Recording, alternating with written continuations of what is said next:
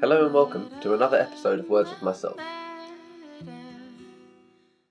As humanity advances and we have better medical practices and safer civilizations, we have more laws in place and more practices that ensure that things are safer and more secure and more reliable than ever.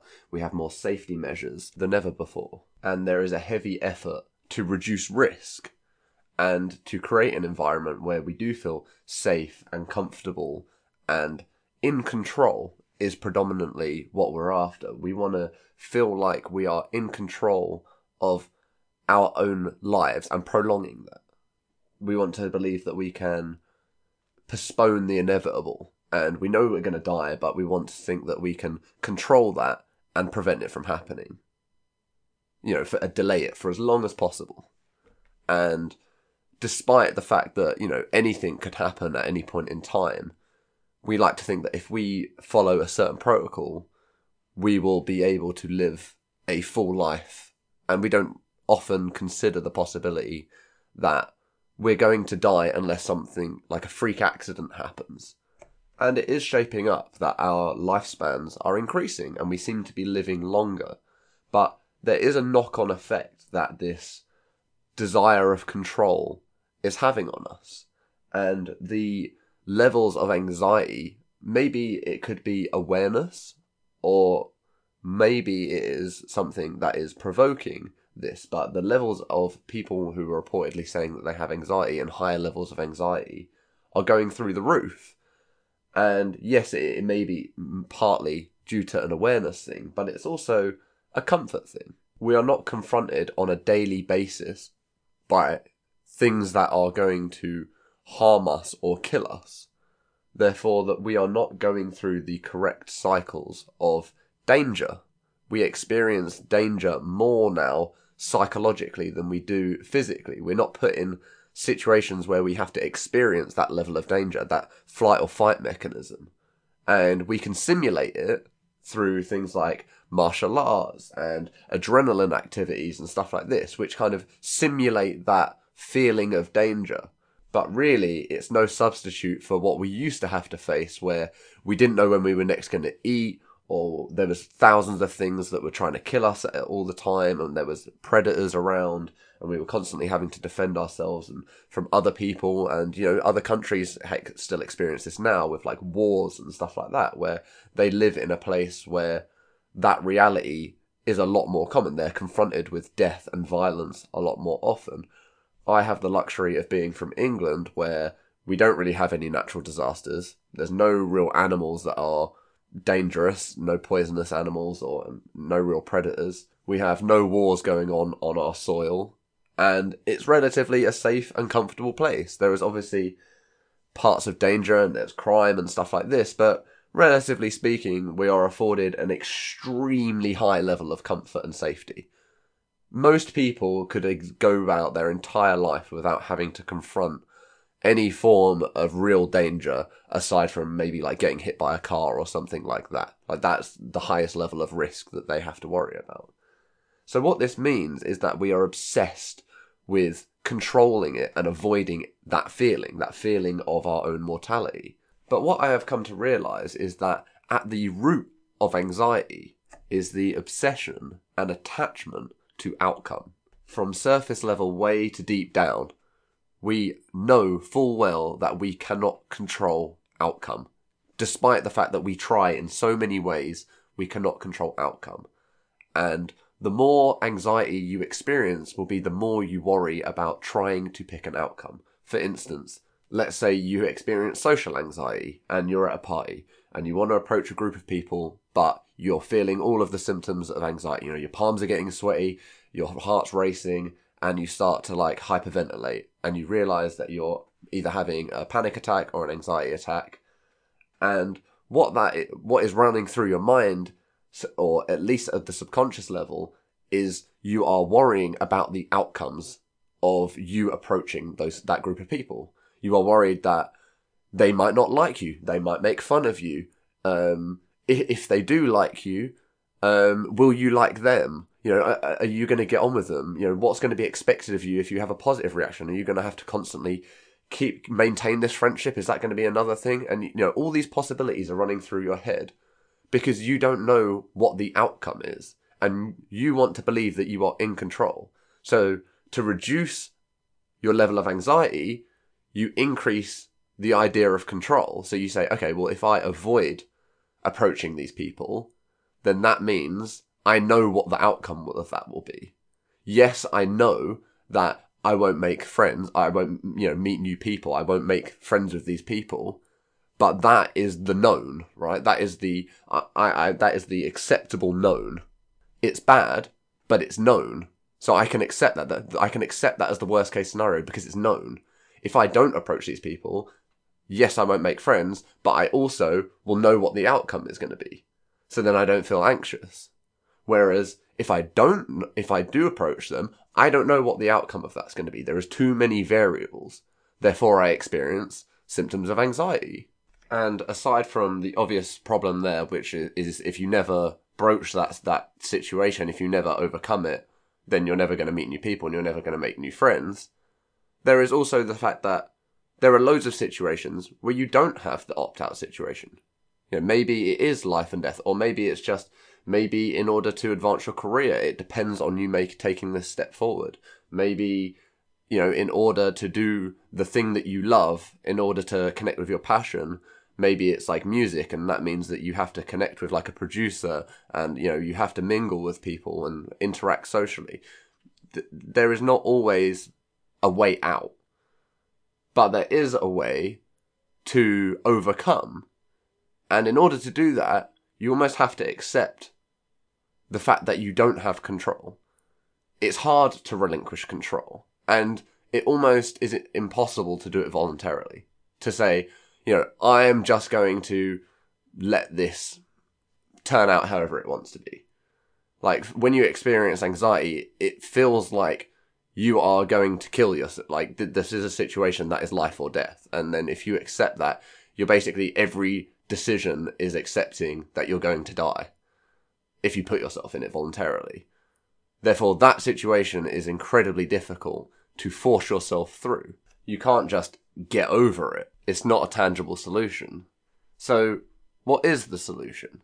I mean, this is something that many people ask, and, you know, it's being investigated time after time after time after time about people trying to understand how to, you know, help anxiety. And there's loads of techniques out there in order to help it. But I have a few ways that have helped me personally. And then there, there are hundreds of techniques out there, and I'm sure that you know, if you spend the time and you probably know already a bunch of, if you have these kind of experiences, then you're probably well clued up with how to kind of resolve them. But just from my personal point of view, some things that have helped me have been narrowing down the possibilities. If I let my mind overrun and I think about, I, I can think of 10,000 possibilities of how any one situation will go, and it is exhausting to put yourself through that for every decision that you're going to make. So, it may sound crazy, but uh, what I do is I consider only the absolute worst case scenario and the best case scenario. And it's hard to make the worst case scenario realistic, to be honest, because you say, like, what is the worst case scenario? If you're going to constantly say death, death is the worst case scenario. I approach these, this group of people and then one of them laughs at me and then I choke on my, a bit of food and then I die. That's not really a realistic worst case scenario. So it, you have to frame it right. And you have to say, okay, what is the worst case scenario here? The worst case scenario really is I approach these people, they all laugh at me, they ridicule me, um, you know, everyone in the party laughs at me and hates me, and I go home incredibly embarrassed, frustrated, with a bruised ego.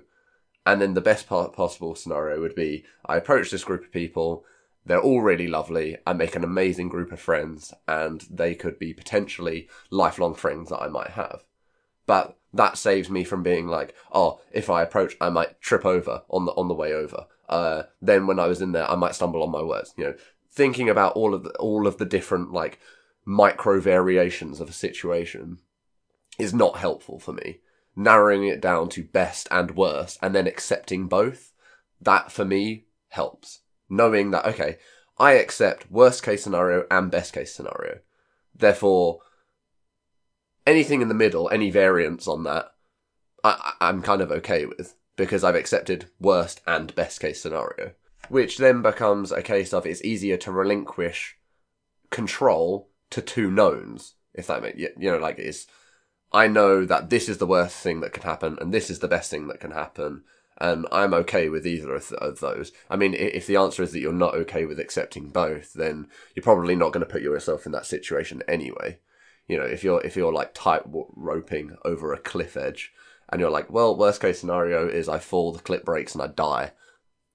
That if if you're experiencing anxiety about that and you're you're not prepared, then you know that's not going to be something that you're going to be willing to do because you're not willing to accept death for the sake of this activity. Maybe you are. Maybe that is something that you, you know, I love rock climbing or I love tightrope walking so much that I am willing to die for it. That might be something that you're, that you can accept.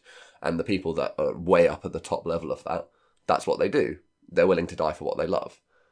The other thing is breaking things down. So if you, which we've, I think I spoke about this on a previous podcast, but yeah, um, if you can break something down to the smallest level of exposure and work your way up from that. Just building up your your toughness and your your mental fortitude towards getting over these things. And it is literally like combating that feeling of you are going to die. It is not easy, but you can work to an increment where you think that you could manage it and work back from that. Like, what is the closest thing that I could manage to do about this? So, if it was, I want to be a rapper, but I have extreme anxiety about singing in front of people, then if I work back from that, what is the closest manageable chunk that I could get to that? Maybe it's recording myself when no one's around, and then maybe I can work up the courage to play that for someone. Maybe just recording it is a challenge in itself. Maybe it's just singing out loud with no one around. Like there is ways that you can expose yourself to this kind of interaction while reducing the risk of the situation. Something I really love is is like a common thought in psychology is that you don't get less afraid, you just get mentally tougher. Like that anxiety stays with you, but you build through it. You get used to pushing through that kind of fear, which is not something that I ever thought when I was a kid. I thought that I would get less afraid.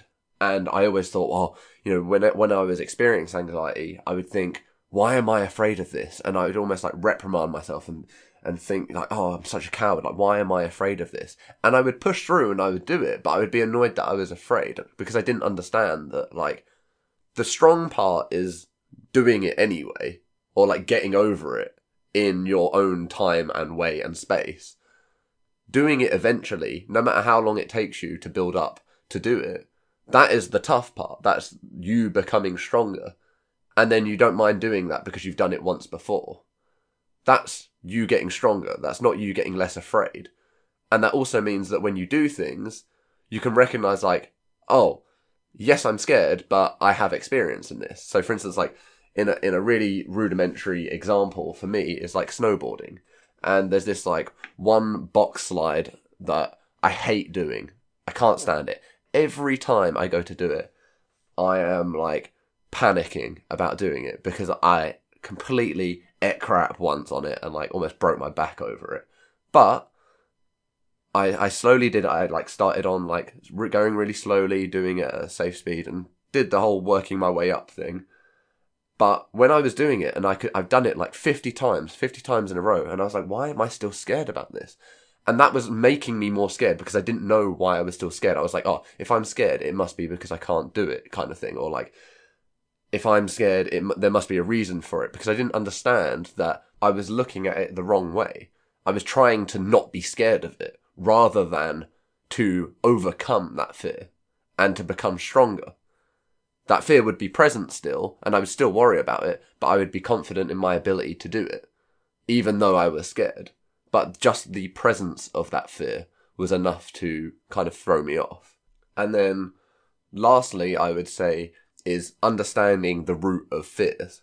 So, yes, of course, understanding the fact that it comes from a lack of control, but there is also fears that stem from trauma, and healing that trauma is a key step towards becoming less anxious. Something like if you've always struggled with anxiety and yet you've always kind of fought for approval and had to feel like you earned approval, that kind of trauma that you experience when you're younger translates to ang- social anxiety because you feel like you're not good enough to be, you know, operating within a social situation. You feel like there's so you put so much pressure on yourself to do something to be accepted, rather than believing that you should be inherently accepted just because of who you are, just because you are worthy of love and respect and appreciation just for being you. You feel like you have to earn that from the group. And that, that comes from like that child trauma of feeling like you have to compete and fight for attention and affection. So those three things combined, like healing healing the trauma is like the ongoing process which will help develop you and make you, you know, stronger and more feel more secure and more safe in yourself. Um, accepting both outcomes is something that's like when you're confronted with a situation where it's like here and now and you have to do something, that helps me when I'm experiencing anxiety and it's like I don't have the time to do like all the trauma work. It's like right here, I'm confronted with the situation right now. That's something that I can do in the immediate. And then incremental progress is for something that you're scared to do that you have to do in the future and you want to work towards that. So that's kind of like the three different ways that I use uh, uh in a combination with many other things. Um, but yeah, they are the kind of three pinnacle things that have really helped me take control of my emotional state while simultaneously allowing me to accept and relinquish control in itself. I am okay with not knowing what the outcome is going to be because I have accepted all outcomes. So I hope you found some value from this. We I think we all experience anxiety just at different periods of our life and at different intensities and levels. But hopefully you were able to pick up some insights into that feeling and where it stems from and what you can do about it. Thank you for listening.